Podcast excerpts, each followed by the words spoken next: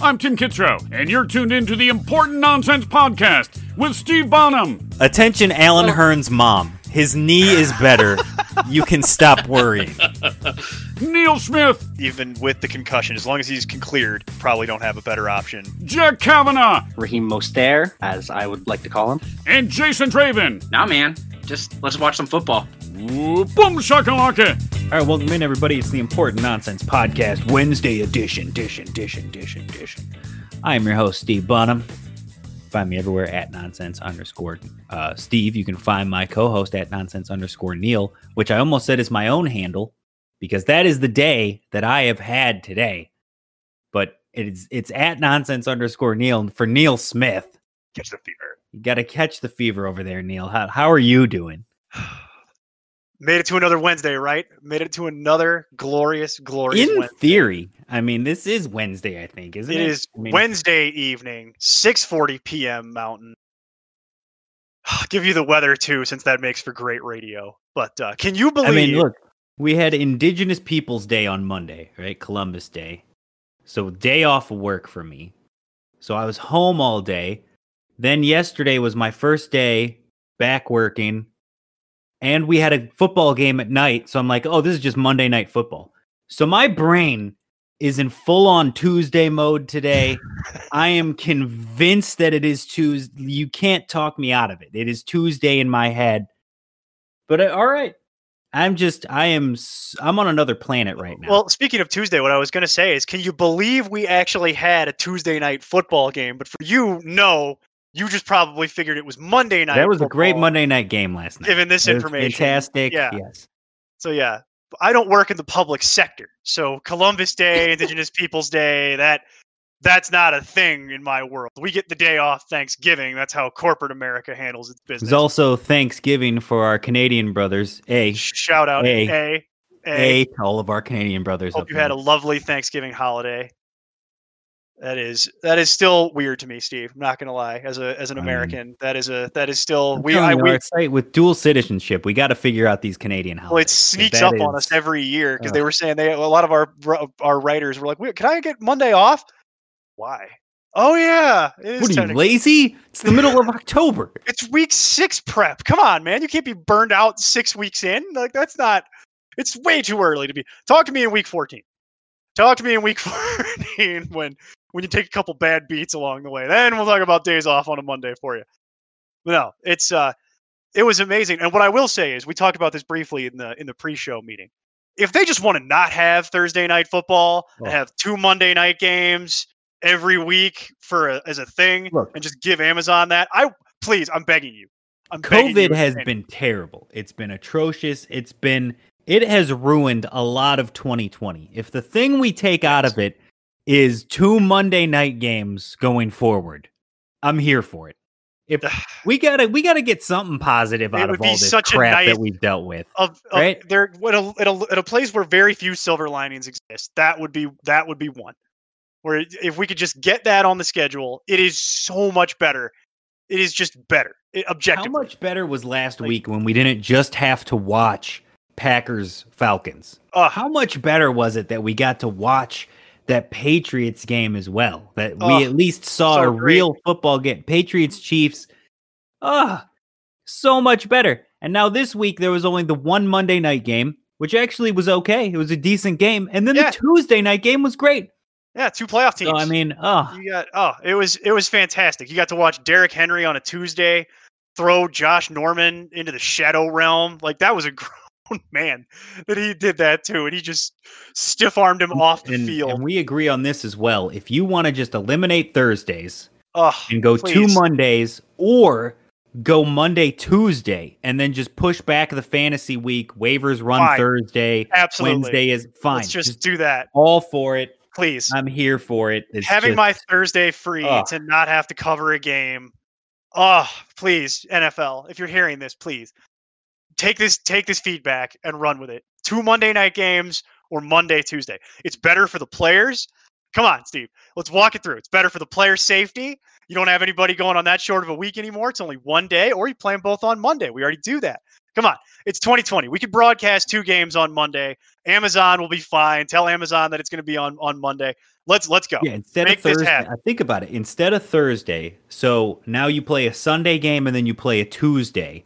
So you st- you have an extended period of time to get ready, like a Monday game, and then you have a regular Sunday game the following week. It's basically like you have a bye that whole week. You're pretty much building in a second bye as Yeah. opposed to a Tuesday game when you're rushing or a Thursday game when you're rushing teams to get ready in three days. Oh, Just let just you already so, own Monday. So much better. just double down on it. Let Thursday night be for action. All right, Yeah. just let that be that, and just come on now. It's it would be so much better as a product, just long term, if you could just make this happen. Perm, please. Like I'm begging you. Well, I mean, keeping with the light spirit of this, let's first kick off the show with yesterday in the midst of that Tuesday night football spectacular, Le'Veon Bell being released by the Jets.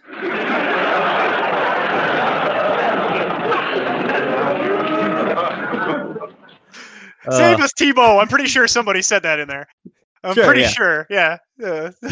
I'm pretty sure. Oh man, they did it. They finally they got rid of him. Congratulations.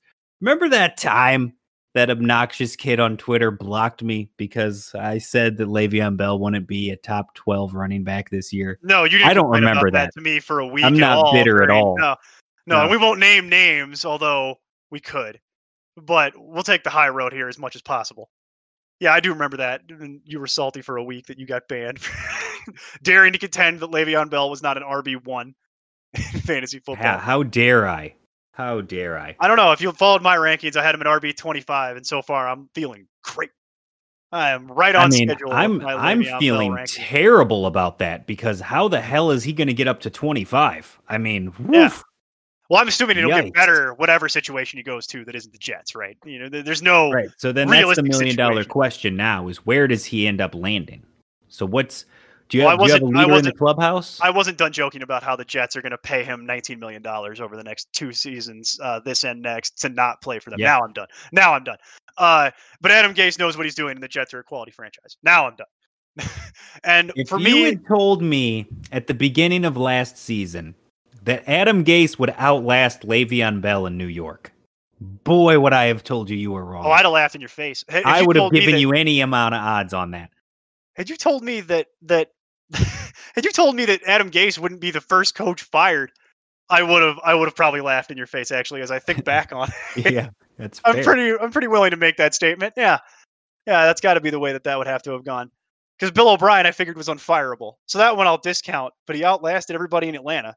So it's a what a puzzler. What a puzzler that whole situation is. To answer your actual question, by the way, where I think his leader in the clubhouse is, he himself today, through his agent, said that he's weighing his options and he's looking for a mix of playing time and also relevancy, which echoes a conversation that you and I had yesterday, where when this news broke, I messaged you, yeah, he's going to want to go to a contender because he's already getting paid. So at this point, you're going to play to put out tape, play to get your next contract, because you can't go back into next offseason with the loaded running back free agency and loaded uh, incoming freshman class into the NFL at running back that he's going to feel great about his prospects given the tape that's out there right now. So he's going to have to try and put out something that looks a little bit better. For me, I think one of the most layups is is the Patriots if they were willing to actually do it. I think Chicago is an interesting landing spot with Tariq Hill being down, and I think Arizona would be hilarious and also simultaneously incredibly on brand for Arizona if they could manage to swing it under the cap. But I know you had a uh, you had a different list that you put out on Twitter. Uh, I did put a list out on Twitter. So first of all, Jags and Dolphins, they have the most money to offer him, but he he's he's made it clear he wants to go to a contender, so they're right out the window. It depends on how you want to look at it, but the Washington football team, the DC Riveras, they have the money. They could bring him in for something that isn't a league minimum contract. I know that he is getting paid by the Jets to just kind of go away but this is one of those situations like with Antonio Brown and the Patriots last year. They're going to contest some of this money. They're going to try to get some of this money back from him because they're not using him. He's not playing for the team. They'll argue he was bowling when he was supposed to be. well, and they might win that grievance. There I was mean, that, eh, there was that very very real Twitter conversation about it. By the way, So I'd like he's to not going to play for nothing. well, real quick, just to point out, you go to Washington when it's talking about you want to play for a contender, and I think people might be like, "What are you on?" They, Washington actually could theoretically still win that division. Yeah, and that, In that no was other way. I was getting in, to. in no other way are they a contender. that currently winning the NFC East are the Dallas Cowboys with a record of two and three. So the one and four DC Riveras are very much in the conversation. And given the fact that they have the easiest schedule of that division, look, it would be a situation where he would definitely be the primary workhorse running back. You would have uh, Antonio Gibson be the third down back, the pass catcher. And apparently, JD McKissic is also going to get worked in as well. But Antonio Gibson be the third down back to Le'Veon Bell, who would be your primary first and second down guy. I just don't know if they would be willing to do that since they cut bait on Adrian Peterson at the beginning of the year. Uh, Bell is younger. He's probably got more left in the tank than Peterson at this point, but we'll see. It's also uh, the like I said, the consideration of being on a contender. Along those same lines, the Eagles. What we've seen so far from Boston Scott, that's probably one of our biggest misses so far. Is Boston Scott has not looked good, and he has not been given the opportunities. I was going to say So- it's a combo. He's not getting the re- he's not getting the It's, looks. it's not only that, but that line. The line is killing him. It's killing everything. line really. is atrocious. Killing One of my favorite stat lines, by the way, from this past weekend, Neil, is that Miles Sanders had 12 carries for 80 yards and a touchdown. Fun fact, he had a 74 yard touchdown run in that game. He did. He did do that. So he had 11 carries for six yards. well, this is why we tell rest of the folks to not just read box scores and actually go look at so- the actual production. he looked like absolute garbage. He's dealt with uh, injury issues his entire career. We've seen that there is no running depth behind him. The Eagles are in a division that they can clearly win. Anybody can win that East, especially with Dak going down, as we'll talk about in a little bit. But it, it's up for grabs. Anybody can take it. So paying Le'Veon Bell to come on and be their workhorse, I would absolutely be on board with it. That would make a ton of sense. You mentioned the Patriots. Uh, reuniting with the Steelers would be hilarious. Yeah, that would be the one. Many that. reasons. That would be great. Uh, I would believe he obviously already knows the system. I don't think he'd be the primary three down back, but him and James Conner would split the workload for sure. James Conner is not a better back. So they do need more depth there other than Anthony or Anthony McFarland. So definitely gotta gotta get that Anthony McFarland stock while you still can. Uh, and then you mentioned the Bears. I think the one that makes a lot of sense that nobody seems to mention is the Rams. Yes, they only have eight million dollars, but they are currently uh th- are they three and two or four and one? They are four and one. They were the They're four and one. The Niners have ax- absolutely tanked out at this point. The Cardinals have been a good team, but that defense has so many holes. So literally, you're just competing with the Seahawks, and given the expanded bracket, adding one more playoff team in for a wild card spot, they are very live. So with an easier schedule, a four and one record, I mean Le'Veon Bell getting added to the Rams. Can you tell me that any of the backs in Los Angeles would outplay Le'Veon Bell? I would say no, even I- as terrible as he's looked. I would be in a position to tell you that at that point that they basically all have no value, at least as a starting point. You know what I mean? Like they Right. bring it, they're going to bring in Le'Veon Bell, but they're not going to bring him in to be the worst. So now you'd have four guys car washing through on that job when they're going to go with likely the hot hand. I mean, you don't think he'd be the? I mean, I'm not saying he'd be the complete like gets I'm saying all he'd be the, the, work. he'd be the one on paper, but I don't know what that He'd be actually the would first and second down guy and the goal line guy, Mm, and then maybe Malcolm Brown on third. Maybe, but so you're just so to you, he just Henderson's looked bad. Darrell. He just murders Darrell Henderson, which I could see. Henderson's looked bad. Cam Akers is a rookie, but he has not played well yet. Not well enough to say I don't want to well, that's sign. part of why Bell. those news reports are going around this week that Cam Akers is going to get a uh, expanded workload this week. I think largely that's a that's a comment on Darrell Henderson, really just not being that efficient. Like he's Yeah. getting the volume, he's just not, and he's getting you fantasy points, which is what's frustrating. But it should be more for what the opportunity he's actually getting. And frankly, like this, the the weaker schedule is really helping the Rams because their line and their line is playing better than it did last year. Although that's not a high bar. So to me, I mean, those are the primary candidates. He'll probably land somewhere else. I've also seen the Chiefs floated out, which would be hilarious to me. Oh yeah, Um, be. Look, he want he wants to go to a contender, but he also the, the problem is he wants to go somewhere that's going to give him a workload so that he can put stuff on yeah, tape. exactly. He's got to get And tape out. This so- worked out beautifully for me because this past weekend I put out my tweet that as of Sunday it had been 1,029 days since Le'Veon Bell's last 100 yard rushing game. That still stands. It has now been 1,032 days since Le'Veon Bell's last rushing game. So, or 100 yard rushing game. So, I, I mean, look, he's just, he has not been good since 2017. He sat out that whole year waiting for the paycheck in 2018 and has just not looked great since then.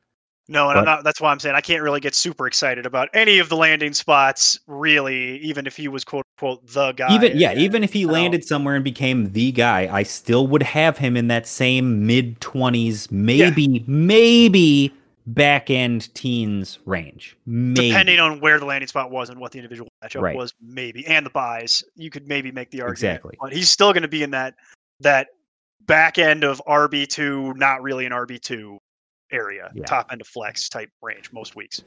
So we'll see. But the big news this week was the violently disgusting injury to Dak Prescott. Yeah, don't Google that. who- whose ankle just went completely sideways. That was horrendous. I think probably the worst thing I saw about all of that was when ESPN decided to show the clip and then blur it out like he was flashing the camera. I don't know why you had to do that. You have literally hundreds of hours of Dak Prescott footage you could have shown, but you had to show the blurred out leg. I don't know what that was all about. I don't either, But- but, it was an interesting yeah. strategy. Uh, It was a good choice. It was it was an uh, choice. Well, it got me to pay attention to the TV because I also Sure. saw the same clip and I looked up. I was like, "What? What is that?" So yeah, But no, uh, so totally Dak. Prescott shatters his ankle. He immediately goes to a local hospital and has surgery to repair the break. He will be all right. Four to six month recovery. So he'll be back next year. What uniform he's wearing is anyone's guess. And topic we, for the off will- season.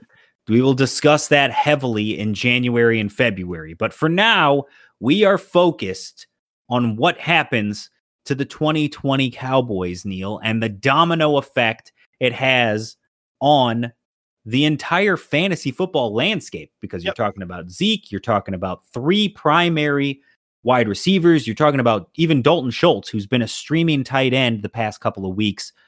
Uh, so there are huge ramifications across the entire fantasy industry. I've seen a lot of people bailing on skill position players, except for Zeke. People think Zeke's workload is going to go through the roof, like he somehow wasn't getting work before. I don't know what that. like, oh yeah, now he's definitely top five, right? Uh, yeah, Um, but people are really panicked specifically about the wide receivers, and it's Andy Dalton. If we when we came into this season, we would rank the 32 quarterbacks. I would say that you'd rank the 32 starters, and number 33, the best backup for my money in the league would have been Andy Dalton. So I said in our NFC East preview, if something happened to Dak, Andy Dalton, given the weapons, given the offense, given the usage, would be a top 10 fantasy option. And I would not change the outlook for any of these players. Maybe a slight downtick, but I'm not drastically plummeting any value for any pass catcher in Dallas. That has not changed on my end. Clearly, the industry wildly disagrees with me. Are you closer to them or me? I'm in the middle of it because you can talk about. Okay, so there's a lot of tape that exists over the three years we've been doing this of me on record. Look, I don't think Andy Dalton's particularly good. All right, that's at this point in his career. But if you go back a little bit in time, there's a reason why he's a backup now. And he seems to have the right mindset. If you listen to anything he's said about this, why he wanted to go to Dallas is because he wanted to go to a place where if he got the opportunity, he could have the weapons to actually go out and prove that he could still play because he wants to keep trying to go in the league. The last time we saw Andy Dalton actually look good, quote unquote, was 2016, realistically.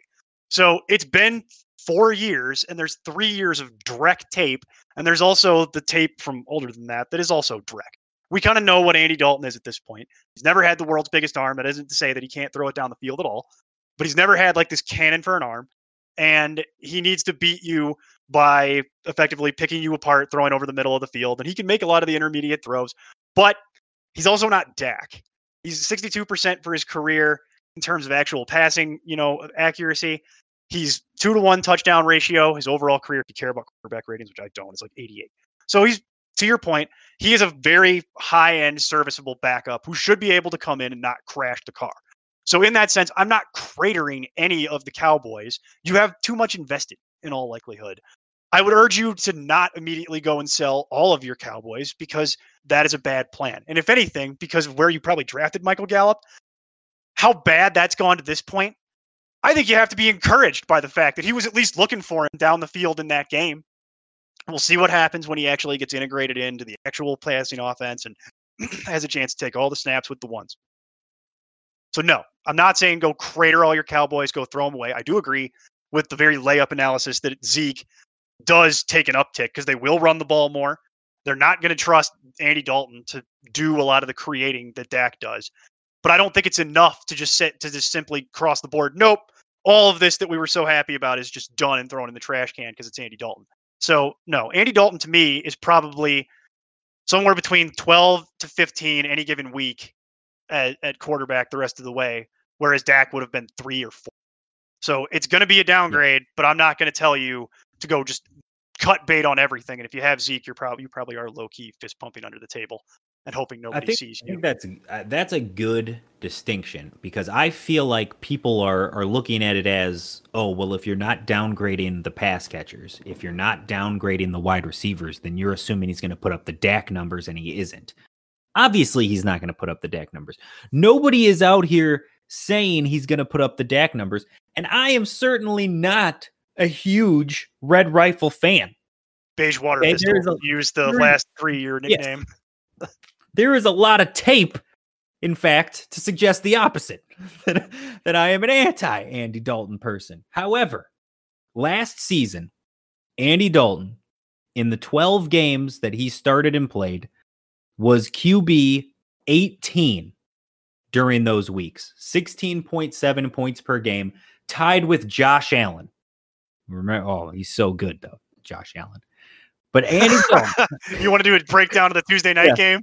We'll do Yeah, that for the uh, second segment. Andy Dalton tied with. Josh Allen. tape review. 16.7 points per game, which by the way was 0.2 less than Kyler Murray during that same stretch, and was 0.4 less than Ryan Tannehill, who was one of the hottest QBs in the second half of the season. And mind you, his entire receiving core was Tyler Boyd. That's it. Can you name one wide receiver on the Cowboys you would take Tyler Boyd over? Well, you're asking me that question and not the internet, so I'll put that distinction in and as a preface to that. But no, I would still even prefer Michael Gallup to. Yes, to I would take Boyd. all three Cowboys over Tyler Boyd, and if you're wouldn't asking me about. Cedric, then no, because I think Cedric's the one that if you were in, eyeing that as a waiver claim, probably not a great idea at this point. But anybody Right. else that has already kind of carved out a lane, I think. So. Tyler Boyd was the wide receiver one. Then you had Auden Tate. You had the ghost of John Ross. You had so many other interchangeable pieces throughout that season, and Joe Mixon. That was it. That was the whole skill core. And now you've got Zeke, you've got Amari Cooper, you've got CeeDee Lamb, you've got Michael Gallup. You have so many more weapons and so many better weapons than he's ever had in his career. 2018, AJ Green was healthy for five games. And in the five games that he had Tyler Boyd and AJ Green, when Joe Mixon was still trying to find his groove as a second year player, Andy Dalton was QB 13. I'm saying he's never had this many guys in one single season and a defense this atrocious. They're gonna throw the ball. And they're, to your point, they're going to have to. He's not going to put up the Dak numbers, but if you take Dak's averages, all right, giving him 80% of Dak's averages, he would have 39 pass attempts per game per game. That's 429 for the 11 remaining games of the season. His touchdown rate in his career was 5% in 2017, 5.8% in 2018. It was an abysmal 3 last year. But again, Tyler Boyd and no one else. Well, remember by the end they were just running the ball with Joe Mixon 40 Yeah. times a game. It felt like because they didn't they knew that there was nothing else they could do.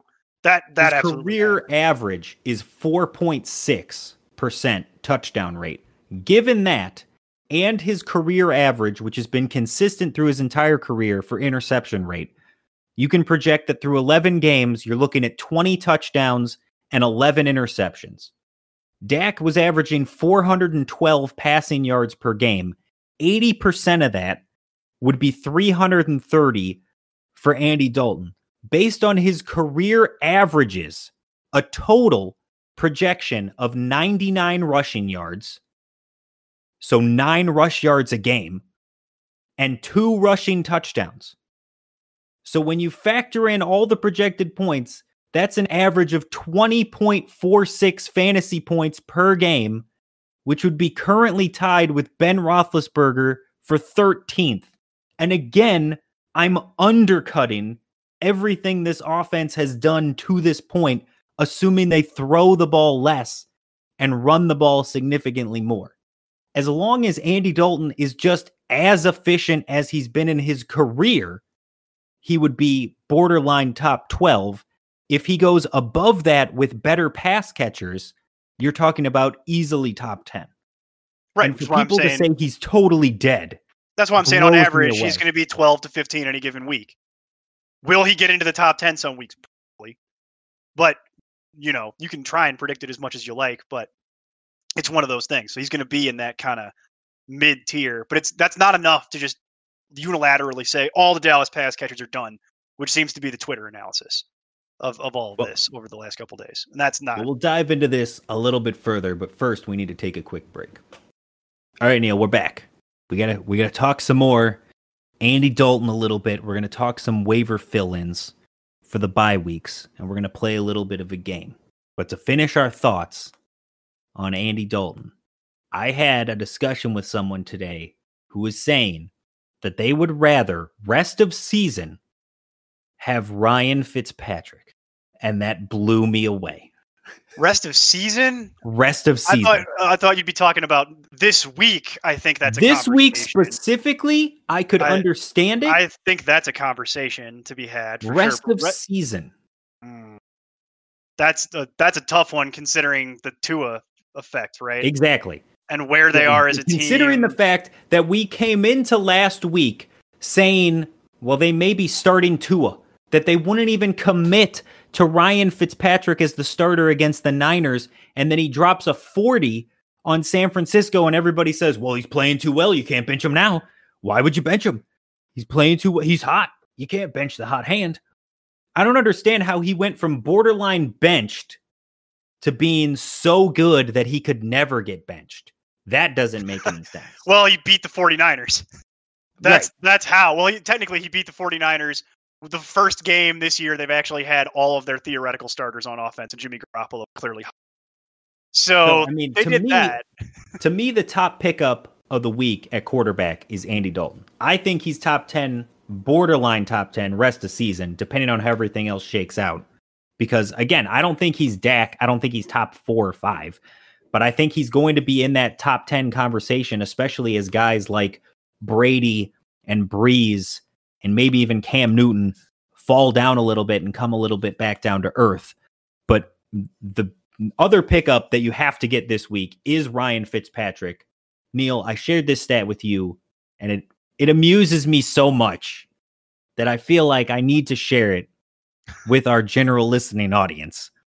That this season, through five weeks, okay, so five weeks, there are only four quarterbacks who, in at least four of the five games, have finished as a starter. So top 12 at QB. And those four quarterbacks are Russell Wilson, Kyler Murray, Josh Allen, and Ryan Fitzpatrick, who That's the right. last four weeks has finished inside the top 12. And by the by, if we expand it to top 13, Gardner Minshew. That's There right. Get the stash in there, baby. That's right. Get gotta, the stash in there. Give him his damn gotta respect. do that wherever possible. And Well, the, and the one week that he didn't finish inside the top 13, he faced the beard. Uh, he couldn't he couldn't beat the magic with the stash, but uh, uh, you you can't beat the magic. That's all. no, no. So for me, it's a those are the two names that you really need to know for QB waivers. Because if you go look at your other options for the rest of the season, you're talking about maybe it's Teddy Bridgewater if you really believe that he's going to continue the clip that he's at. Because Ryan Fitzpatrick is a great thing, but I've been still advising it's limited time only. It'll be great for you as long as it's playing. Well, I mean, yeah, he gets the Jets this week too, which Yeah, is another key thing. And then, but the problem is, then they get the bye. Yeah, and so the either issue. way, my if you're trying to replace Dak, for example, that's my point. If you're going to go the Fitzpatrick route, you have to get two quarterbacks, and you have to be prepared now for that idea and figure out your team. Whereas for the Hall, it's probably simpler just to pick up either Andy Dalton or Teddy Bridgewater or Ryan Tannehill, who we also like this week against Houston, um, especially because that defense is not going to suddenly get better overnight. So Ryan Right. Tannehill playing hugely efficient ball right now. So if you're looking for somebody with a high floor, uh, I like Ryan Tannehill quite a bit. If you just need something to get you over the, and then if you're desperate, obviously Baker Mayfield, and I roll my eyes aggressively as I even say it against Pittsburgh. Um, that's not one for me, but at the same time, he, uh, if you're desperate, you could do worse because there's there's every chance, and he has been playing better this season last Yeah, season. desperate being the key. Yep. And then I we had one last one, which is for whatever reason, the Fantasy Pros ECR. I threw it in. The Fantasy Pros ECR loves this guy, Kirk Cousins. Top 10 play this week, according to them. Uh, and he's going against Atlanta, which is the reason why. And I understand with no Dalvin Cook. I get it, but we had to put him in the if you're desperate section for us because I just I don't see how you can trust it. Even with no Dalvin Cook, they're suddenly going to throw the ball, seems to be the analysis. That's not their system. To me, it's more likely that Alexander Mattison is just going to have a monster day, and you're banking on Kirk Cousins throwing two touchdowns to Adam Thielen, or you're just going to end up in a world. You're going to get a 12.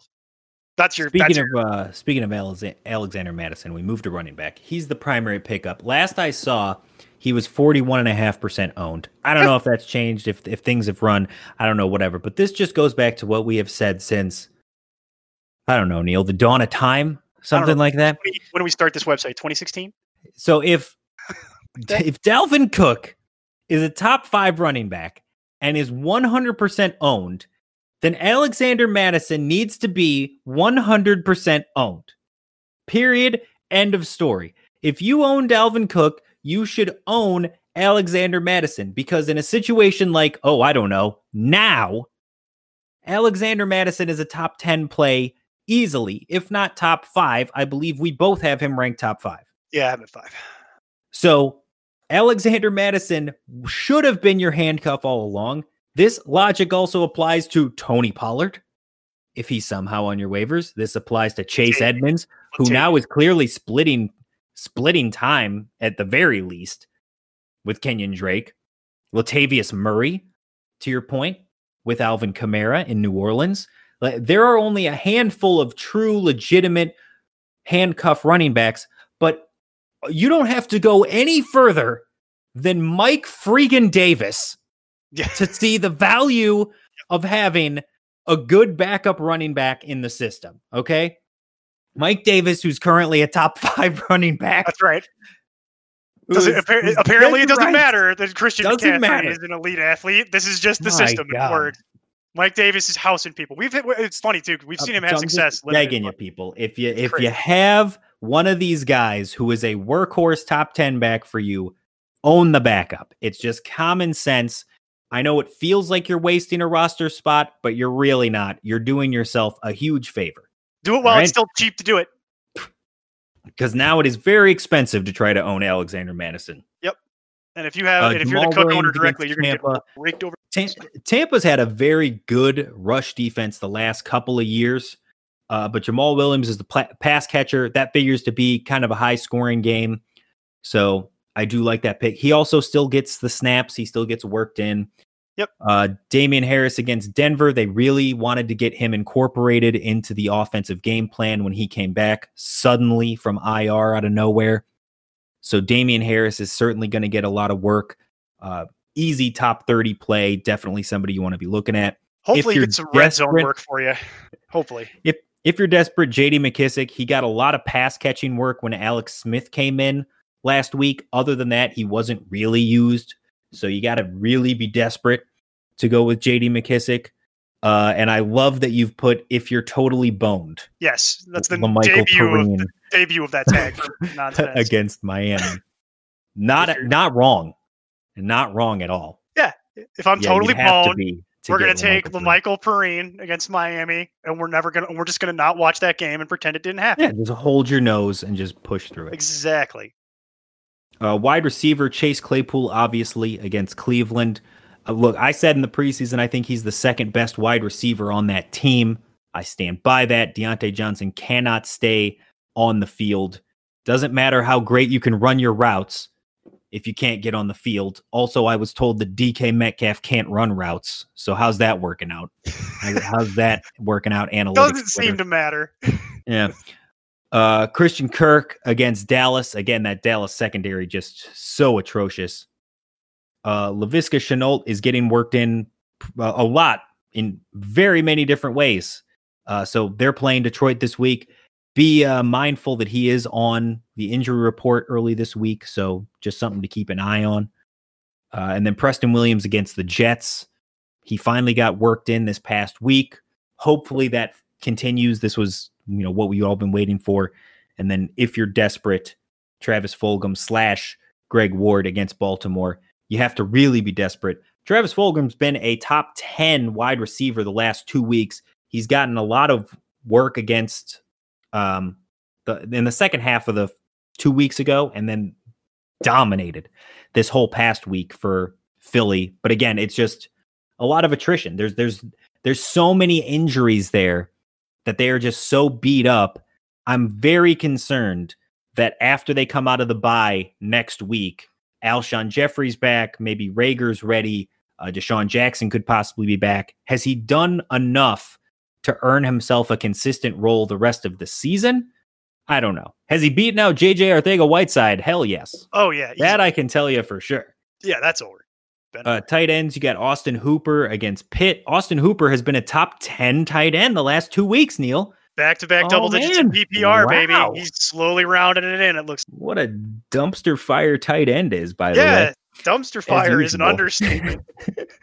uh, Eric Ebron against Cleveland. Uh, He's gotten at least five targets in each of the last two games. He had that That's beautiful the bar, fumble. for, folks. That's the bar for starting mean, tight end. I just want you to know a- that. Like this list is hard to put together. week. He tried his hardest to fumble a second time, uh, but he just they took the play away from him, so he couldn't. Otherwise, he would have. Uh, and then Cameron Brate against Green Bay. He seemed to be the guy catching Tom Brady's eye in the Thursday night game against Chicago. We'll see if that continues. Uh, if you're desperate, Tyler Eifert against Detroit, you're hoping for a touchdown there because he does not get much other work. Yes, and that's not a particularly great matchup at tight end, but at the same time, it's Detroit's defense, so Yeah. it's Is what it is. there's any chance. Uh, defenses, you've got Washington against the Giants because they've just been terribad. Uh, Miami against the Jets because anyone against the Jets, and then Carolina against Chicago. If you're desperate, the Titans against Houston. Houston's been good the last couple weeks, but Bills were crushing it for the first part of the season, and the Titans just came out with no practice except for Zoom meetings and dominated them on Tuesday Night Football. So take that for what it's worth. And then very desperate, the Giants against Washington with whatever quarterback they may have back there. That'll just be a sloppy game that I don't really want any part of, to be honest. Yeah, I'm avoiding that game as much as I can. But Neil, we're gonna play a little game of guess who here. We've played this we played this a couple weeks ago. Uh, so I'm gonna give you the stat lines of two different players. We'll see if you can identify who said players are. Are you ready, Mr. Smith? Bring it on. All right, we're going to start with quarterback. Player A has 1,474 passing yards, 13 touchdowns, and only one interception. Player B has 1,442 passing yards, 11 touchdowns, and only one interception. Very similar, very efficient. Who are these players? Well, one of them, one of them is Derek Carr, because it's the one interception that tipped me off there. But I don't know who the other person is with only one interception. but I'm gonna go ahead and I'm gonna go ahead and guess because you always give me one you don't know and one that you usually is really way too high. So we'll just say Patrick Mahomes. It is Patrick Mahomes and Derek Carr. Well done, sir. Well you. Hold on, Thank wait, you. wait. I've got I've got something lined up for this. Here it is. There you go. well, ah. well done. Well done. All right, let's move on. More quarterbacks. Player A, other side of the spectrum. 976 pass yards, nine touchdowns, and four interceptions. Player B, 949 pass yards, nine touchdowns, one interception. Who's player A? Who's player B? Okay, well I know player B is Lamar because I know his stat line. Yes, it it's- Yeah, so An that one, atrocious start that, for Lamar. that one I know. That one I know. Who? Thousand yards. Under a thousand yards Under passing, thousand nine yards touchdowns, and four picks. Looks like a brutal stat line. I'm gonna say, well, it's it's who's brutal. So it's either Kirk Cousins or Baker Mayfield or something like that. I'm gonna say Kirk Cousins. It is Baker Mayfield. You were so close. Uh, You were right there. You had it. You had it. You were right there. Hold on. oh, I get booed. I don't get any pity points for knowing the Lamar stat line. Fine then. I guess just pout. Uh, perfect, perfect. All right, let's move on to running backs. That's you. You were one for two. You were pretty close there, but that's again Lamar all about the rushing. And when he's run less this year, he has had a rough start in fantasy. Are you panicking on Lamar at this point? I think it's a little too early to completely panic, but at the same time, if I could figure out a way to get like full return value for Lamar, uh, like based if if I could get the equivalent of what I had to put in to draft him, which is a lot, Yeah. a second round pick, I'm probably going to do it at this point because there's enough weird value quarterback that I could probably figure out with whatever my Yep, new piece is. backfill. I can Yeah. backfill that easier than I can a skill position guy, especially. I think so the if I can problem is that, though, it. to your point, that there's enough back end QB to backfill that no one's going to pay. That's that's the problem, and so you're kind of you're kind of stuck from from that perspective. So trying to trade him is, and if you want to do the other one, uh, I think all that means is Derek Carr is legitimately a streamer at this point. Yeah. Like, But he, he always has been. The difference Yeah, between the, it just blows me away because Mahomes has just two more touchdowns, right? The difference is Mahomes has a hundred extra rush yards and two rushing touchdowns, yeah, which is not Derek Carr's game. It's really not Patrick Mahomes' game either. It's No, just the just way can't- that the games have gone this year for they him. also just don't really have much of a way to run the ball in the traditional red zone. Proven to be poor at it, and they don't really trust Daryl Williams to Yeah. do it because he hasn't been great at anything this season. So they got a real problem there brewing, and so they're letting him kind of get more. You know, he's doing a lot more design runs from like the two yard line for that reason. But let's let's move on to running back. So we've got player A, 85 rush attempts, 314 yards, and two touchdowns. Player B has 81 rush attempts, 344 yards, and one touchdown. So slightly more efficient, but basically the same numbers. Oh, you've you've activated my trap card. You've you've given me stat lines I know like the back of my hand because I've had to a trade column. Player A is Kenyan Drake and player B is CEH. It is. I have Clyde to know those Edwards for work. I have to know those for work purposes, Steve. You can't give me ones I have to know. Uh, but it I just can't get into this again, many arguments with narrative. people on the internet and not know that. it's all narrative, right? Because when you look at it, CEH has, I believe, 22 receptions as well, which is a big part of this, whereas Kenyan Drake only has the six. And we were talking about this with the nerd on our group chat the fact that when you break down the numbers, uh, in PPR, Chase Edmonds actually has more points than Kenyan Drake in that backfield split because he gets all of his work through pass catching. Kenyan Drake has 51 total fantasy points this year, but 46 of them or something like that is through rushing the ball, rushing touchdowns and rushing yards.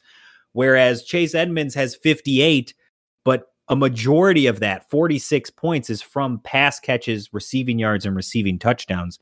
So he's the clear third down back. It's a clear split committee. And at this point, rest of season, I have Arizona split like I had Chicago split at the beginning of year with Yeah. Drake because he's getting the goal line work somewhere around 20 and Chase Edmonds now up to about 26, so- 25. to I wrote it up for the the the trade column this morning. Kenyan Drake at this point in my eyes is an RB two, and you will not be returning that investment. So you need to figure out how to get Kenyan Drake off your roster at this point, unless you can absorb that kind I of, a, of a miss. So for me, if I can get out of the Kenyan Drake business, I would like to. But running back is kind of a train wreck in that regard. Because I'm Yeah, I was gonna say. I a- mean, I guess if you can, if you want to, but I feel like you'd still be selling low on Drake. And given It- what running back is right now, uh, I'd rather have it- the RB two. it depends what you can get and so that's that's part of it so if you can get anything Like, yeah, higher than rb2 was my actual Yeah. in the column Yep. if i can get Okay. more than rb2 value i trade drake right now because he's an Yeah, rb2 all I'm the rest is. RB two value. that's different it- I, that's not I, that's that's an yeah. important distinction to make i'm not Mhm. swip, swapping rb2s but what i am going to do is if i can get more than rb2 that's what i'm going to go try to do actively in my league if i have kenyan drake it's time to go see if you can get more than that from somebody who might be a little bit desperate at running back for example and is willing to give you something like a wide receiver equivalent that would be more than a than an RB2. That's a little hard to do, but it's something like that is kind of what I'm looking for in my well, in my speaking of thing. RB twos, Neil, let's move on to our next one. Seventy three rush attempts for three hundred and thirty three yards, but nineteen receptions on twenty two targets for one eighty three. Player B has 64 rush attempts for 249, but 23 receptions on 25 targets, just 147. So player three, or I'm sorry, player B has less attempts, has le- less attempts and slightly less yards, but he's more involved in the passing game, just not putting up the yardage. Okay. So player B is Myles Gaskin. I know that one offhand because I've been monitoring that situation very closely because I've been working on whether or not I want to do a piece on on uh, what you want to do with the Dolphins backfield, and then that piece became irrelevant because you, you know at this point what you're going to do, and everybody's Right. cut Howard and Breida anyway, so we don't need to write about that because that just took care of itself anyway. So that one's Myles Gaskin. I have who is player A? I'm going to say player A is David Montgomery. So player B is Miles Gaston. You are correct. Player A is James Robinson, Oh, America's darling. forgot the about next Arian James Foster. Robinson. I've heard. Uh, yeah, don't. We don't have time Yeah, for that. We, mhm. we only have like 15 minutes left in the show. We don't have time to go down that road. Two guys James who could have gotten off waivers that are RB twos, and as we told you, I don't know. Were you in on that? I said after week three you had to sell that at RB one value. I don't No, we talked about that on the show. and Yeah, that's that's Yeah. something that we were talking about. Yeah, for sure. after he had that huge Yeah. game against Miami, you had to sell him because James he was never going to be at a higher value. James Robinson is a textbook sell high, and and still is technically speaking. By the way, folks, if you want to go do that, if you can still get RB one value for James Mm. Robinson, you sell Yeah. that all day. that's every day. manna from heaven. We talked about it. They're going to bring guys back in Jacksonville at a certain point. Ryquell Armstead and They're various bring guys people. back. He hasn't been that great. It was Yeah, he was all it's a propped nice up story, by touchdowns. But you found a hundred dollar bill on the ground, and you need to go cash your hundred dollar bill in because get that at full value off your team. Get something more predictable Nah, you you found a dirty ten, and somebody's paying you a hundred. All right, and you're well, like, go- oh my god, a hundred dollar bill. Here you go. go do that because that's it's time. Like now is the time to be doing that. Whereas Myles Gaskin, I'm actually good with just riding for the season. Yeah, if I could get if I could Gas- get a better difference deal, is- sure, but to your point, right? The difference is James Robinson has Ozigbo, he has Armstead coming back. He has Chris Thompson who's getting more and more snaps, getting more and more worked into the offense. So his role is going to start to diminish. Whereas Myles Gaskin was on the roster with a healthy Jordan Howard and a healthy Matt Breida and a healthy Patrick Laird and just completely outplayed them he and took over the starting all. job and relegated them all to the shadow realm and has just completely destroyed any value anybody else has to No the one else point where. Jordan Howard was a healthy scratch. Yep, it's over.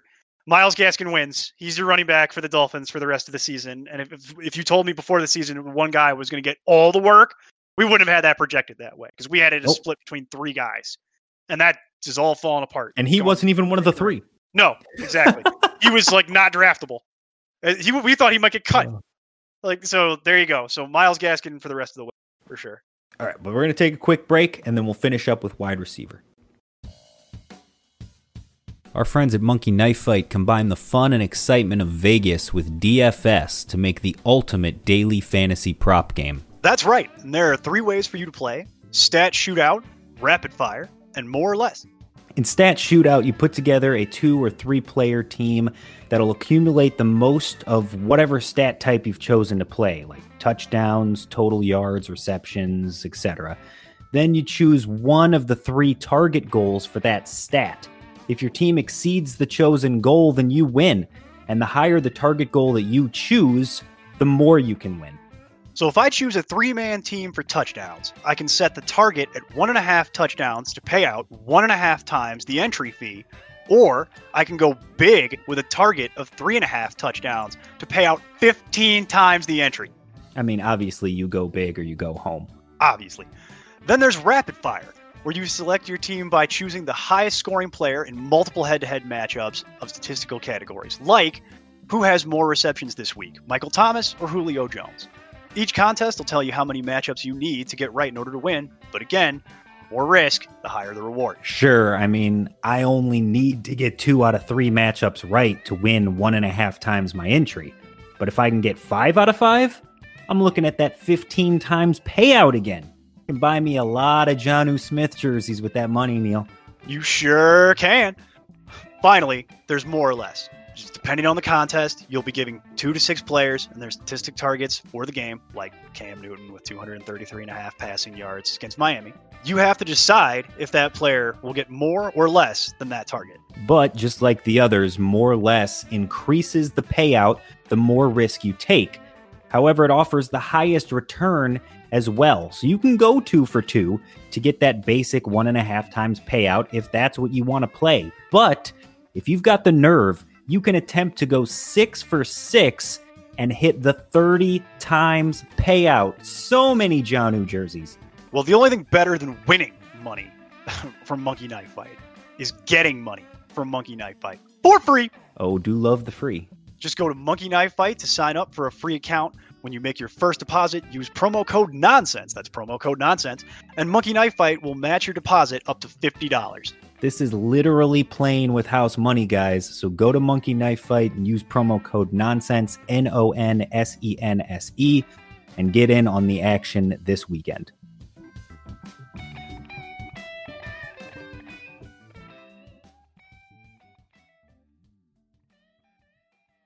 All right, Neil, we're back. Let's go through wide receivers. Player A, 35 targets, 22 receptions, 364 yards. Hot start.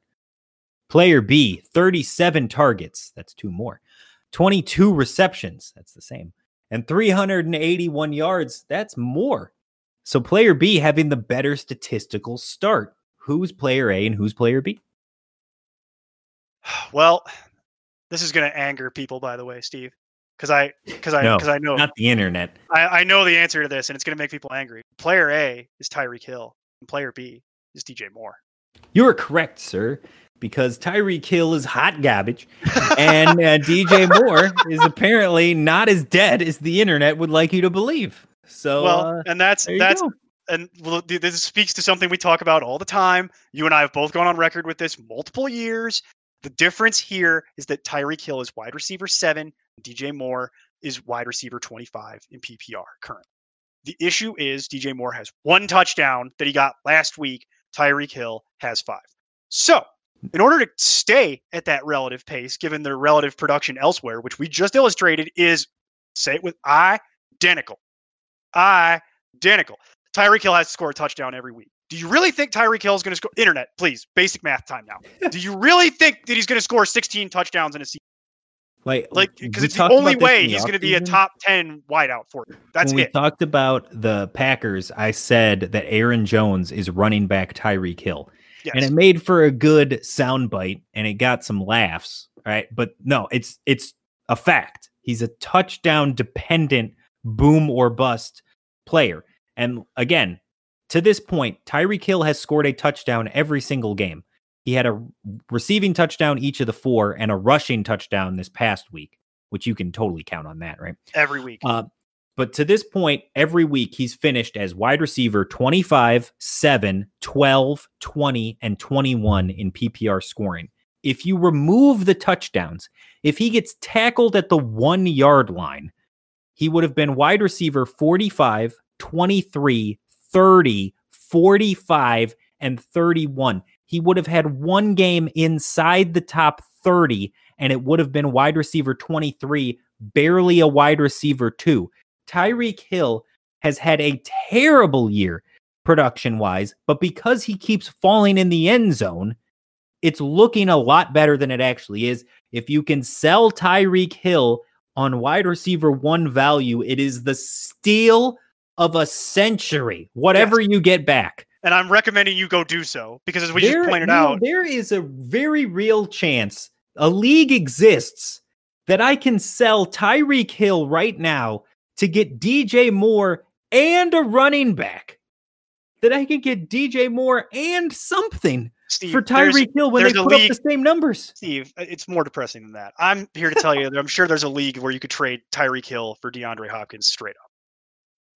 Probably. Okay, I'm telling you that that league probably exists. So any other scenario you can give me, insanity. So, like it's it's. I'm just telling you. I think that is a real thing, and yes, you should be actively planning your exit strategy from Tyreek Hill because there is no way on this planet that he's going to have this magical LeGarrette Blunt season where he scores 18 touchdowns and manages to be a top 10 wide receiver for touchdown regression is a real thing and I don't want to base my fantasy season around it. So I want to go ahead and divest from that and get into something a lot more stable than having to deal with the headache of Tyreek Hill. All right, here we go, Neil. Moving on. Player A, 40 targets, 362 yards, and a touchdown. Player B, 40 targets, 365 yards, and two touchdowns. Nearly identical. Who you got? Well, one of them, the player A is Tyler Boyd. So Tyler Boyd, we like he's one of the Yeah. guys that has he has 40 targets for the season, which you're looking at that like as a good person looking at Tyler Boyd. That's good. Oh, he's only got 300 yards and chains and what? That's bad. and then the idea that now AJ Green is a ghost. Player B is is one I actually struggling with off the top of my head as I filibuster. So we're gonna take a shot and we're gonna say player B is we're gonna say player B is CeeDee Lamb, even though there can't possibly. Player B is Darius Slayton. Ooh, There you go. one. yeah, makes sense. So again, he's the only Dar- Darius. Slayton is a, but that's my point. Darius Slayton is a guy who you would argue shouldn't be in your starting lineup. He's a guy that you would say is outside the top 36. He's barely in flex consideration every week, and yet Tyler Boyd's a must start. Tyler Boyd is a lock. Tyler Boyd's a top 20. He's the number one receiver on that team. It's it's the same thing. It's the same thing. it's the Spider-Man meme for sure. yeah. Because if you're looking at actual point totals right now in PPR, Tyler Boyd 18, uh, Darius Slayton 22. Yes. So again, so they're right there. You would, if you're trading Tyler Boyd for Darius Slayton straight up, I'd say you would win to get the to get Darius Slayton in that deal. Yeah, as you know, the show yeah. not a fan of Tyler Anti-Tyler. Boyd or the or the ADP that you had to pay to get him. All right, and last one. Th- This this is going to be a little bit of loose math for you, Neil. All right. So because one of these players does not fit the full five games, five game pace. All right. So for two players, five game pace. Player A, 55 targets, 558 yards, and three touchdowns. Player B, 53 targets, 528 yards, and two touchdowns. Who's A and B? 53. Hmm. This is a hard one because you gave me, yeah, you gave me some kind of weird outlier Uh huh. type of math there. Let me see here. Well, based on where we are in the season and what else I know, you're talking about two of the top end wide receivers in the league. Probably like top three to five, because that would be 10 targets a game with the yardage to back it up. Okay.